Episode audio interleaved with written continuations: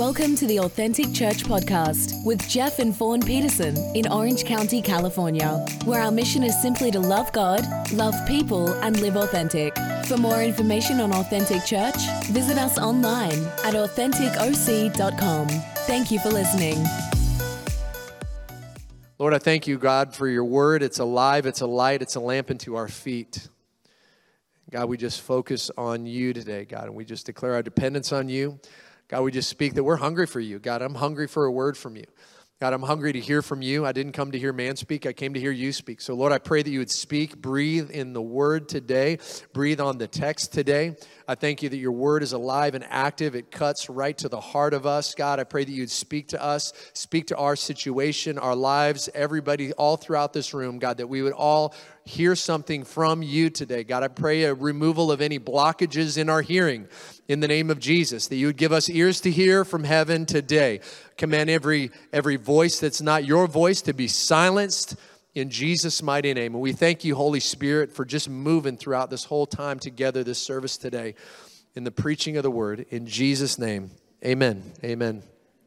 All right. Well, if you have your Bibles, you, we're going to jump into an incredible passage of Scripture. It's out of 2 Samuel chapter 9. I'm going to be reading out of the NIV translation. Uh, 2 Samuel chapter 9, verse 1 through 11. We're going to be diving in there. And this is a well known story about a man named Mephibosheth, a man with a funny name. And uh, we're going to dive in and take a look at his. And, and uh, the, the text that we're going to be looking at today, this is, a, this is a, a, a pretty famous passage of Scripture, but it's one when you read over, you can miss a lot of the gold that's in there. And I'm the type of guy where I, I like to just like chew on one chapter of Scripture. Um, I love a Bible reading plan. I love reading through the Word of God in a year. I love all that stuff. But there's something powerful when we just chew on one aspect of Scripture. It's not how much you read, it's how much you read and actually apply in your life, right? A lot of people read the Bible and they read it as a literary work and they don't get anything out of it because it wasn't just something that's physical that you read, it's something spiritual that, that gets imparted to you. So we're going to jump into the Word of God today. Second Samuel chapter 9. Everybody there say amen. Amen. All right. 2 Samuel chapter 9, verse 1. David asked, Is there anyone still left of the house of Saul to whom I can show kindness for Jonathan's sake? Now there was a servant of Saul's household named Ziba, and they summoned him to appear before David. And the king said to him, Are you Ziba? At your service, he replied. The king asked, is there no one still alive from the house of Saul to whom I can show God's kindness? Ziba answered the king, There is still a son of Jonathan, but he's lame in both feet. Where is he? The king asked. Ziba answered, He's at the house of Machir, the son of Ammiel, in Lodabar. So King David brought him from Lodabar from the house of Machir, son of Ammiel. When Mephibosheth, son of Jonathan, the son of Saul, came to David, he bowed down to pay him honor. And David said, Mephibosheth, at your service, he replied. Don't be afraid, David said, for I will surely show you kindness for the sake of your father, Jonathan. I will restore to you all the land that belonged to your grandfather Saul, and you will always eat at my table. Mephibosheth bowed down and said, What is your servant that you should notice a dead dog like me? Shame. Then the king summoned Ziba, Saul's steward, and he said to him, I've given your master's grandson, Mephibosheth, everything everything that belonged to Saul and to his family. You and your sons and your servants, Ziba, are to farm the land for him and bring in the crops so that your master's grandson, Mephibosheth, may be provided for. And Mephibosheth, the grandson of your master, will always eat at my table. Then Ziba said to the king, your servant will do whatever my lord the king commands his servant to do. So Mephibosheth ate at the king's table like one of the king's sons. Amen. I mean, that passage of scripture, that's one of those you could just read it and just let it soak in. And it's beautiful how God begins to speak to you. And I believe God's even speaking to some of us right here in this room right now. I titled this message, Seated with the King. Seated with the King. Sometimes we find ourselves in a place like Mephibosheth did in Lodabar, and we forget that we have a royal bloodline inside of us. So let me bring some context to the story and what's happening here if you're not familiar with the text. So there's King David. Now, many of you know the story of David and Goliath. If you've heard that story, that's out of the Bible. And this is that guy that became king, David. Before he was a king, he was a young shepherd boy that was in a pasture. And uh, when he was a shepherd boy in the pasture, at that time, Israel had their first king, a guy named Saul. Before that time, the only people that had king were every other nation around them. The people of God, God was their king. And the, the, the governmental structure, the order, was brought into place through judges and through prophets. So you would have a judge that would help kind of judge the land, judge the disputes that came up, help to enforce and oversee different aspects. And you'd have the prophet that would bring the word of God to the people of what they were supposed to do. And Israel said, "Hey, we want to have a we want to have a king like these other nations." And the prophet Samuel said, "No, that's that's not the way that God has set up you as his people. He is your king." And they said, "Well, we want to have our own king." And still to this day, no matter what you say, people are going to choose who they want to follow. They're going to choose their own king. And unfortunately, sometimes we make ourselves the king in the story. And so here they are, and they're saying, We want a king. And so they said, Okay. Finally, Samuel's going to God, and God says, That's fine. Go ahead, and, if that's what they want, go ahead and appoint them a king. And so they're like, Yes. So Samuel goes and, and he finds this guy, Saul, and, and the Lord told him, That's the guy. So they anointed Saul king. He reigned in the land. Some speculate for over 20 years, some speculate longer, but he reigned in the land for a long time. And when he started out, the Spirit of the Lord came upon him. And Saul actually was dancing and shouting in worship, more boisterous than what you saw this morning, okay? And so he's coming in with the prophets and he's all for God. But like many kings that would come after him, and like many of us in this room, uh, he, he walked away from the things of God. And it says in the Bible, he did evil in the sight of God. And Samuel, the prophet that anointed him, his heart's breaking for Saul and he's trying to encourage him to come back to the things of God, but Saul's just kind of doing his own deal. And so the Lord speaks to Samuel and says, I'm going to raise up a new king. So Samuel goes out and he goes to this guy named Jesse, and Jesse has all these sons. And so Samuel says to Jesse, Hey, you, one of your sons, uh, go bring all your sons in here. There's something special on one of your sons. And he doesn't tell him what it is.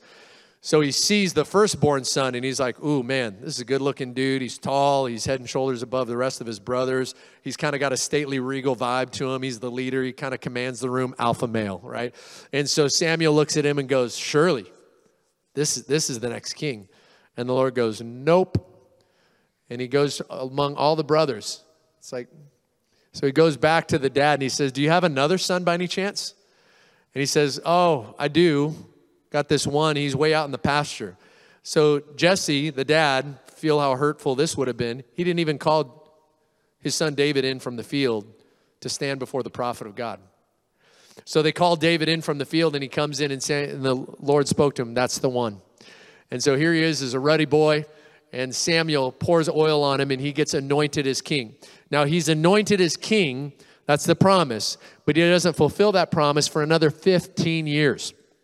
Some of you, you've received a promise from God. And 10 minutes has gone by, and we can get upset with God like, Lord, I thought you told me I'd be married by now. I thought you told me I'd have this business by now. I thought you told I thought you told me, you know, it, here's David, 15 years. I won't even go back through waiting for like Abraham and Sarah. Like I won't even get into all that stuff. But there and we talked a number of weeks ago about God has an appointed time for everything. And so David is anointed And what does he do? He goes back to playing the harp in the field and singing to the sheep, man. That's it, right? He goes back. And then, then a war breaks out, and the Philistines come out, and that's when Goliath comes out and the champion of God, and he's yelling and cursing at the people of these children of Israel. And so he's yelling and cursing, and they're like, What's going on? And so David's brothers are all on the front lines. So his dad says, Hey, here, pack a lunch, bring it out to your brothers. So he brings it to his brothers, and he sees Goliath, and Goliath's out there cursing, and all the Israelites are like, What in the world? And then so David gets up and he says, Who is this dude that's talking about our God like that? Like, where are the men? Where's anybody that has some guts? Where's the boldness? You guys are the children of God. Why are you acting like a bunch of pansies? And so uh, the word gets out that David was saying this, and his brothers are like, chill out, dude. You run, go back. Don't you have to go back to the few sheep that you're supposed to be watching?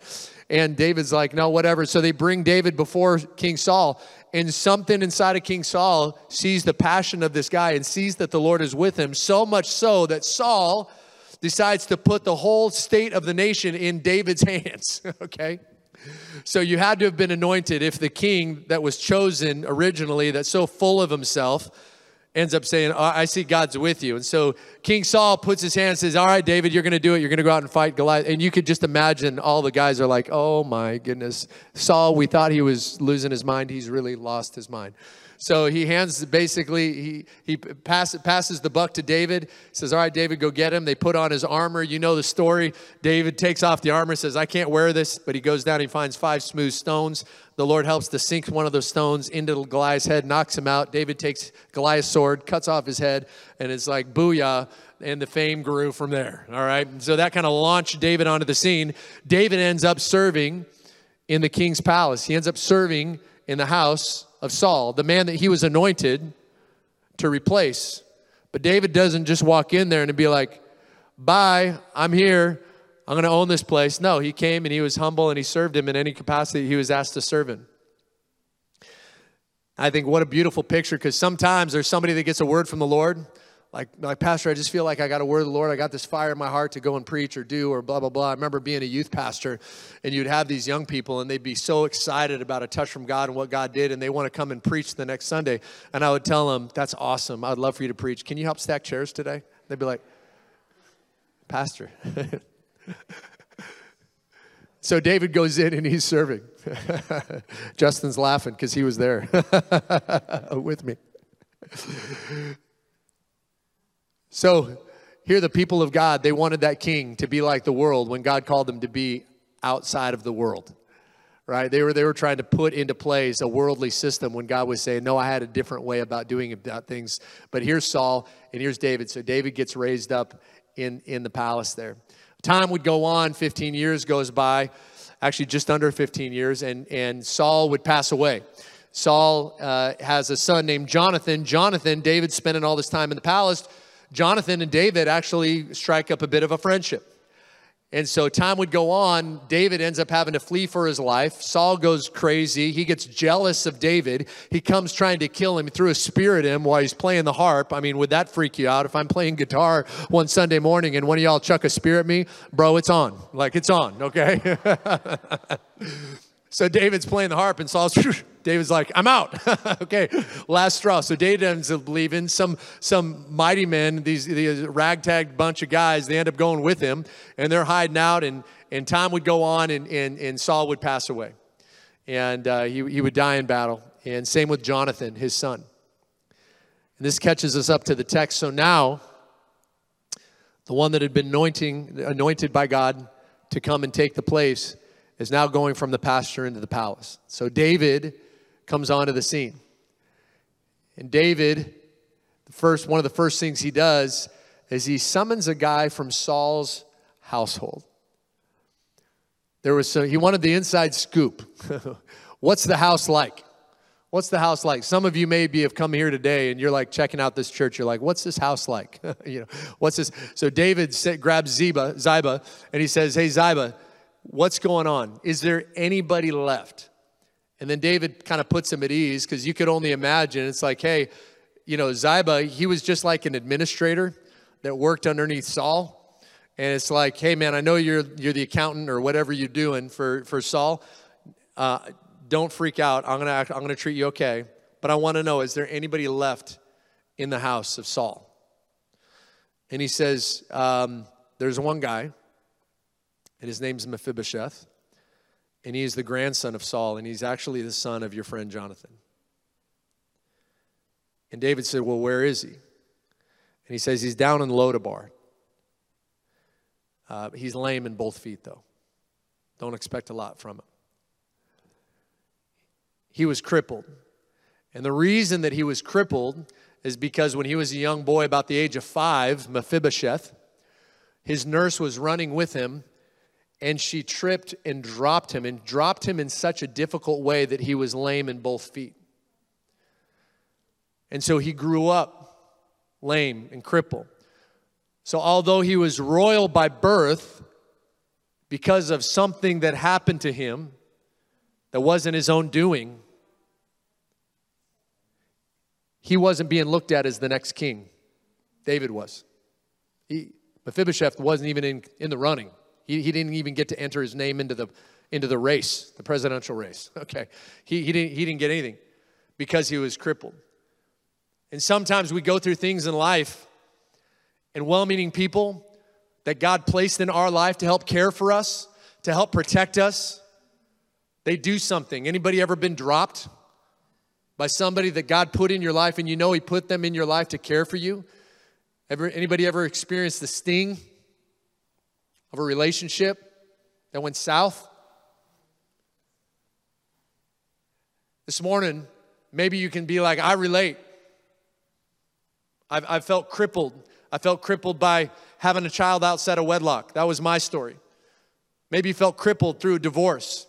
Maybe you felt crippled due to decisions with drugs, alcohol, situations, circumstances, etc. Maybe somebody dropped you that was supposed to watch after you. Maybe it was your physical mom or your dad.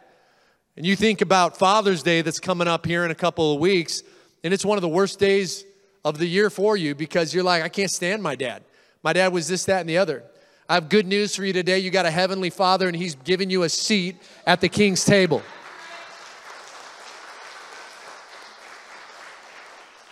So here's Mephibosheth. He's lame, and he's hiding out down in this place called Lodabar.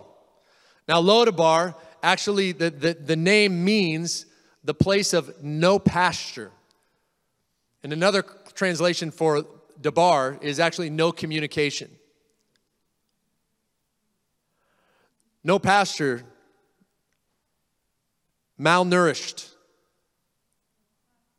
no place to rest, no place to enjoy the fruit of the land. It's like desolation, isolation. He's in Lodabar. No communication. Sometimes you get dropped so bad, you don't even want to speak about it. Can't even talk about it. If I do, it just rears everything back up inside of me. It winds me up to the point that it ruins my day. I can't even talk about it. So here's Mephibosheth in Lodabar, dropped, lame, crippled. He has royalty in his blood, but he can't fulfill that royalty. He can't step into that royalty calling that's on his life because of what somebody else had done to him. So there he is. And David calls him forth. And he says, Come. come, into the, come into the palace here, Mephibosheth. And as you can imagine, Mephibosheth was probably a little bit nervous. He's thinking, He's bringing me here to kill me. That's what you do when you take over a, a kingdom the first thing you do is you wipe out the whole king's family so that there's no rightful heir to that throne anymore. So he's coming before thinking, I'm coming out of this place, this ghetto town, Lodabar, this place where I haven't found rest. I don't have community. I don't have communication. I'm an outsider. I'm hiding out. I'm lame. I'm crippled. I've been hurt. I've been walking with this limp for so long. And now you're telling me to come forward before the king, the one guy that's left that could probably take me out altogether. I can't do it. But he musters up the strength, and with the help of his attendants, he gets brought before King David. And he's looking him in the eyes. And he bows down. He says, David says to him, Are you Mephibosheth? He says, At your service. and, and, and he looks at Mephibosheth and he says, Come here. You're always going to have a seat at my table. Maybe you're here today and you've gone through a Lodabar season. I felt like as I was praying this week for uh, this Sunday, I just felt like the Lord was reminding me. And, and I, I feel like a prophetic declaration over your lives. You're coming out of a Lodabar season.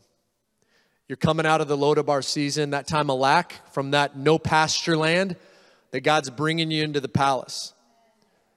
For some of you, that might mean physically. For all of you, I believe that means spiritually. Because Jesus said, above all things, I want your soul to prosper. Above all things. But if your soul is prospering, then He also delights in adding to that. And so we, I'm going to pray a blessing over you today before we conclude. I'm believing that you're coming out of that season. What tripped you up? What held you back? What crippled you that wasn't your fault? I believe God's going to heal those legs. I believe God's going to straighten things out that feel a little crooked. He's going to put you on a straight path. He's ordering your steps. He's giving you new breath. He's giving you new life. He's taking you out of that place, that thing that held you back, and it wasn't even your fault. He's saying, just lay it down. Just lay it down.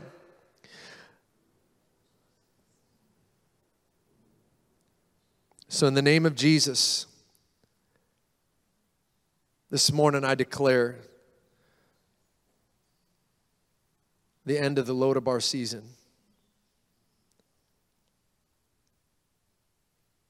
You're coming out of the pasture, you're coming into the palace. Mindsets are going to be shifted. Things that were difficult in your marriage, and it may not even be your fault. The Lord's going to change her heart. The Lord's going to change his heart. And there's going to be unity in the home. I believe addictions are going to break off of people. And just like King David gave an invitation to Mephibosheth, he could have tried to run. I don't know that he would have got very far. he could have tried to run. But just like David gave Mephibosheth an invitation, he's given you an invitation. And it's up to us to take that hand, that invitation from the king. But he's bringing you into a place, he's giving you a seat at the table today. He's bringing you into a new, it's a new season in Jesus' name. I'm going to ask Hannah to come up and Kara, Justin, come up on the worship as we close today. I love these uh, television shows, the, the home makeover shows. When we lived in Texas, there was a really popular one called Fixer Upper, Chip and Joanna Gaines. They're awesome people, Christians. Actually went to their church one time and uh, and then we ended up tripping across their house, drove past their house. Um, but I love their show, and and they, they they take this house where you walk in and you're just like, man, this is this is a bad investment. And and they go in there, and they come in, and they bring vision where it just looks like it was chaos some of you have that ability. You can walk into a house and you can be like, ah, no, that's no big deal. We can change this, that, that. We can move this wall. We can move this beam. And they go in there and they bring new vision and they bring new life into that situation, into that home. And then at the end of it, it ends up looking like something totally, you can't even believe it. You're like, I would live in that house. But at the beginning of the show, you're like, I would never touch that thing. I can't even imagine the smells that's in there. I mean, what Chip's eating something off of the floor, you know, whatever they're doing, these crazy things. And you're like, I can never live in that. But then when you see it's all done, you're like, wow, that's amazing. But we can look at that and we forget that there's a process. It's not like snap your fingers and one day it goes and it's like the makeover. It happens to us in 30 minutes when we watch the show, right? And we think, wow, that was amazing. I would totally do that. No, not when you're living in it, not when you're cooking in it, I believe the Lord is doing a makeover in your hearts today. He doesn't want you to live in that place of Lodabar anymore. He doesn't want you living in that pasture land. He doesn't want you walking with that limp where you've been walking cripple, trying to barely make it to church and come before the King. He wants you to come boldly to the throne of grace and obtain all the mercy and grace that you need for whatever is going on in your life today. He wants you to, when you come into the presence of God, it's like you're jumping, dancing, shouting, like that, that guy that was lame for 38 years. There was a man that laid by this pool called the Pool of Bethesda. And Jesus comes walking by there one day and he sees the man and he says, What do you want me to do for you? And the guy's like, What do you want me to do for you? Hello, I'm lame. I can't do anything. Jesus says, Yeah, but what do you want me to do for you? Sometimes we need to express with our words, Jesus, this is what I'm believing for.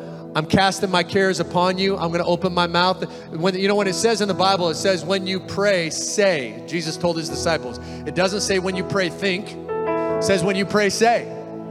So when you pray, what are you saying? When you think, what are you thanking him for? We're going to take communion today. And as we do, I just want to remind you that Jesus is the ultimate healer and you have a seat at his table. You know, Mephibosheth, when he gets brought to the king's table, I could just picture it.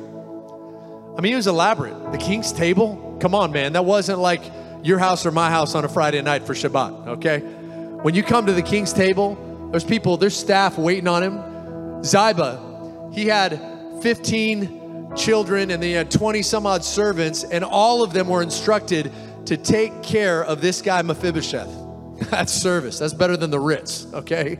That's service, man. And they were all taking care of his needs. So David brings him to his table, sits him down like one of his sons. And when he sat down at that table, when he sat at the table of the king, you couldn't see that he was crippled anymore. He was covered by the king's table. He came into the presence of the king. And that thing that crippled him was covered up. He sat there like one of the sons. If you didn't know the backstory, you'd never know that that guy sitting there dealt with what he dealt with. All around this room, there's stories that I've been honored to hear as a pastor of Authentic Church. It's such an honor to sit in the front row of what God's doing in your life. It makes me cry sometimes. And you would never know the person you're sitting next to. You don't see how they were crippled. You don't know the story. You don't know what the Lord's brought them out of, what He's brought them through, what He did in their marriage, how He saved their life. How many times did He save your life and your friend's life and your family and lineage and everything else? And the devil tried to take you out, but he couldn't because God had a plan to spare you and He's bringing you to His table today. I want to just all stand with us as we end today. Psalms 147, verse 3 says this it says, He heals the brokenhearted and He binds up their wounds. He binds up their wounds. You know, the enemy wants to define you by your scars. But Jesus wants to define you by His. No matter what you've done, no matter where you've been, no matter what somebody did to you, no matter what you did to somebody else, it's under the blood today. For more information on Authentic Church, visit us online at AuthenticOC.com.